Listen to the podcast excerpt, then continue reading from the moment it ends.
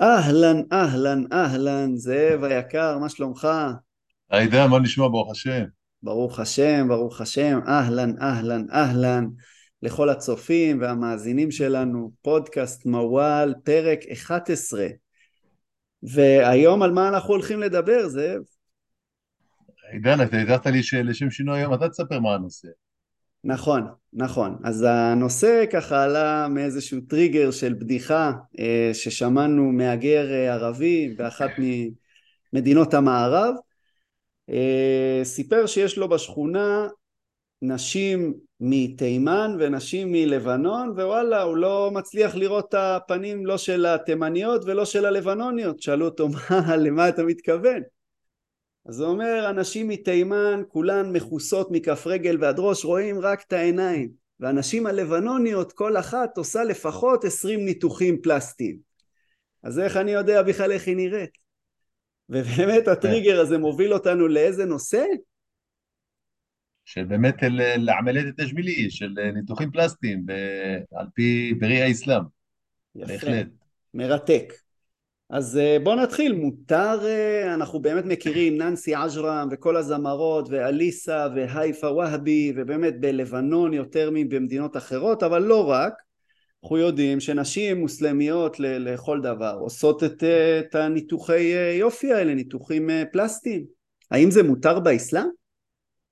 כן, אז בכלל לפני שנדון בניתוחים עצמם, אז ניתן איזו טעימה קטנה, זאת אומרת בכלל איך פוסקים הלכה. הרי מן הסתם בעבר לא היו ניתוחים פלסטיים. אז כשבאים לפסוק הלכה, בטח בימינו, בסוגיות שהתחדשו, אז קודם כל ההלכה, כמובן על רגל אחת, אפילו על פחות מזה, כן? יש לנו את הקוראן, כן? אז יש ציוויים ויש איסורים. אחרי זה יש לנו את החדיס, שזה המסורות שנאמרו על פי הנביא מוחמד, שחלקן מסבירות את הקוראן, יש שם גם ציוויים, שמן הסתם אם נחפש טוב טוב בקוראן ובחדיס, לא נמצא יחסות ל...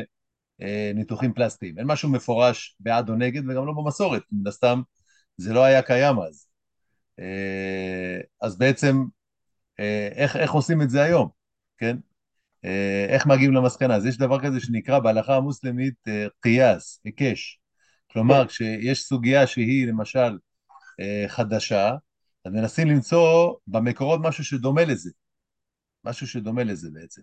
עכשיו, מעיון במסורות, יש מסורת שאחד מהסחאבה, אחד מראשוני המוסלמים מספר שהוא כשהיה, עוד לפני שהוא התאסלם, בתקופה הטרום אסלאמית, הג'היליה, הוא נפצע בקרב, נחתך לו האף, הוא היה בלי אף. עכשיו, הוא לא היה הראשון שזה קרה לו. המנהג היה אז בזמנם, שבמקרה של אף קטוע, שמים מעין כיסוי כזה, כמו שיש כאלו שהולכים לים ומשתספים, שמים פלסטיק כזה שמגן על האף, משהו כזה, אבל מכסף, מתכת כסף. זה היה... מה שהיה נהוג בעצם להסתיר ככה את האף. אחרי שהוא התאסלם, זאת אומרת, הדבר הזה נועד בעצם להסתיר את החור, כי זה לא יפה, לא אסתטי. תחשוב לך עידן שיש לו יום אחרי זה דייט עם איזה מישהו, איך הוא יצא ככה בלי אף? עייב, בושה. אז הוא מסתיר את זה, זה היה המנהג שלהם, זאת אומרת, זה היה נהוג שנפצעים בקרב, אנשים היו בלי ידיים, היו בלי רגליים, גם בלי אף, בלי אוזן. אז אחרי שהוא התאסלם, הנביא מוחמד אמר לו, זה מופיע במסורת, שהוא ישים דווקא אף מזהב. זאת אומרת, עכשיו פה בעצם הקושייה היא, הרי על פי מסורות אחרות מפי הנביא מוחמד, לגבר אסור ללבוש לא זהב ולא משי. אז איך הוא התיר לו לשים אף מזהב? הוא אמר לו, זה לדרורה, יש פה צורך. אתה אמור להסתיר את המום ולראות יפה יותר.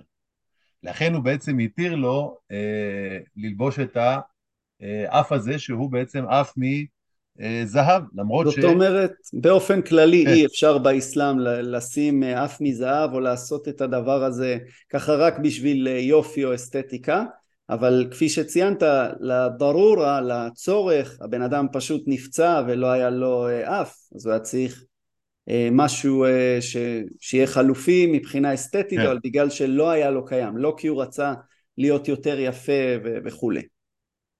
כן, כן, בהחלט. יפה. איזה ניתוחים מותר לעשות ואיזה אסור? אז בעצם זו הראיה שמביאים פוסקי ההלכה, ומפה בעצם מה לומדים? זאת אומרת, ניתוח שהוא בעצם להסתרת מום, להסרת מום, יהיה מותר, כמו המום של אותו לוחם שנפצע באפו, ואני מוחמד התיר לו להסתיר אותו עם זהב. כלומר, הוא בעצם ייפה את עצמו על ידי אותו אף מזהב, מזה אני עושה קייס, היקש, שלמעשה ניתוח שמטרתו הסרת מום, הסתרת מום, החזרת מצב למצב קודם, מותר, אבל כל מה שזה ניתוח סתם ליופי, כפי שאתה סיפרת בבדיחה שבה פתחנו את הפודקאסט, אז זה יהיה חרם, אסור, כי אני בעצם משנה משהו בבריאה, שהרי הגוף של האדם זה בעצם, הוא פיקדון שהוא קיבל מאללה, אסור לך לשנות אותו ככה סתם איך שבא לך. מזה שהנביא מוחמד התיר לאותו קטוע אף, לשים את האף מזהב, הקישו שניתוחים פלסטיים להסרת מום מותרים, לעומת זאת סתם ליופי, זה אסור. עכשיו מה הכוונה למום? יש למשל אנשים שנפצעים לנו בתאונות, אנשים שנגיד קטוע אצבע, אז הם יכולים כן לעשות כמובן ניתוח לשחזור, כדי להסתיר את המום. או למשל אדם נולד עם איזשהו איבר מעובד, שהוא לא בגדר הנורמה. יש הרי את הנורמה ויש משהו שהוא, אז מותר לו לעשות ניתוח, אבל סתם ניתוח שאישה רוצה, כמו בימינו, כל מיני דברים, שזה, אני יודע מה, להקטין אף, לסדר לו כל מיני דברים, זה דבר שהוא יהיה אסור, כי זה לא נופל בגדר של המום. זה לא נחשב מום בעצם. יפה. לפי מיטב ידיעתי, קעקוע אסור לפי האסלאם. אז מה בנוגע לשימוש בקעקוע? להסתרת מום, או שיש גם מקרים אחרים שבהם כן מתירים קעקוע? אז יפה, אז ככה סתם קעקוע, שאלה טובה, קעקוע ככה סתם הוא אסור, כי יש על זה מסורת מפורשת, חדיס, לען אללה אלוואשימה ואלמוסטאושימה, כלומר, ארורות מהמקעקעת והמקועקעת, כלומר, אני לא יודע אם יש בעברית מילה למקצוע הזה, אבל כלומר, אללה בעצם קילל ארורות, כן, מי שעושה, מי שמקעקעת והמקועקעת, כלומר, אז קודם כל רק נבהיר שהמסורת בישון נקבה, כי בזמנה באמת זה הנהוג יותר שנשים עושות, אבל כמובן זה מדבר לשני המינים, כן? זה לא אומר שלגברים מותר. אז כן. מעיקר הדין אסור לעשות קעקוע על פי האסלאם. עכשיו, לגבי השאלה שלך שזה לגבי הסתרת מום, אנחנו נגיד את אותו דבר, אם הקעקוע נועד להסתיר מום, כמו למשל אדם עשה ניתוח לשחזור אצבע, והוא רוצה לעשות קעקוע שיראי כציפורן, כדי שלא יהיה מוזר, אז מותר לו. כי הקעקוע לא סתם ליופי או לתוספת משהו שהוא לא נולד איתו, אלא זה להחזיר מצב לקדמותו, או למשל סוגים של קעקוע, יש כאלה שעושים קעקוע שכאילו להסתיר את הקרחת, אז לכאורה זה להחזיר מצב לקדמותו, לכן גם השתלת שיער מותרת, אם אנחנו מדברים על ניתוחים פלסטיים, כי למעשה אני מחזיר מצב לקדמותו, כן?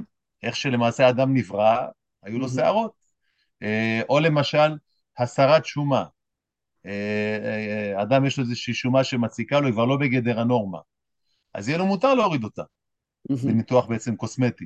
איך זה עובד? כלומר הוא צריך לפנות לפונקציה דתית מסוימת ולקבל אישור מבחינה הלכתית? אם הוא אדם מאמין, כן, אם הוא אדם מאמין אז מן הסתם כן, הוא יבקש פתווה, אבל כפי שאתה ציינת ברוב העולם הערבי המוסלמי, כן, מי שעושה את הניתוחים שהם לא בגדר להסרת מום, אז באמת לא שואל, לא מתייעץ, אבל בסדר.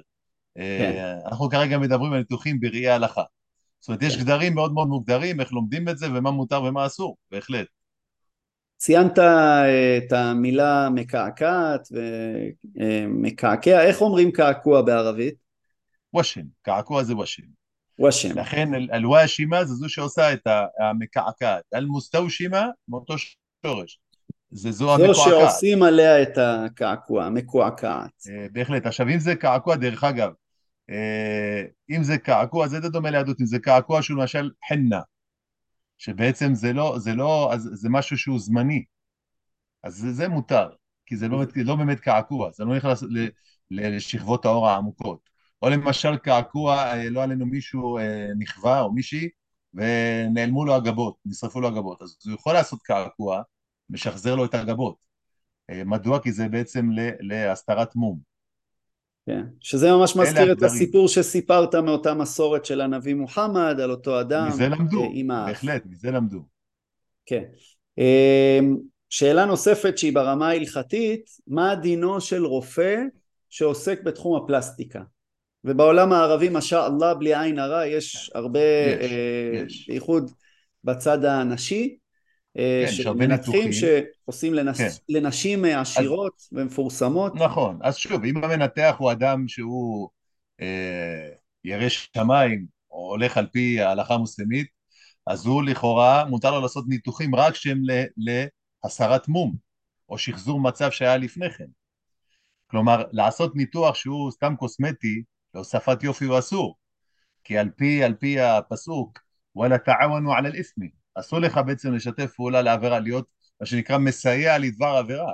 כאילו ברגע שאתה עושה ניתוח שהוא בעיקרון חרם, אתה שותף למעשה שהוא חרם, כלומר, חרם איסור שחל עליו איסור באסלאם. לא רק לא, לכל מי שעושה, גם למרדים, גם למזכירה, לכל הצוות הרפואי למעשה, אסור להשתתף כי זה דבר עבירה. כן. זאת אומרת, אם הוא רופא שהוא עובד על פי כללי ההלכה המוסלמית, אסור לו לעשות את הניתוחים האלה, למעט הניתוחים שהם להסתרת מום.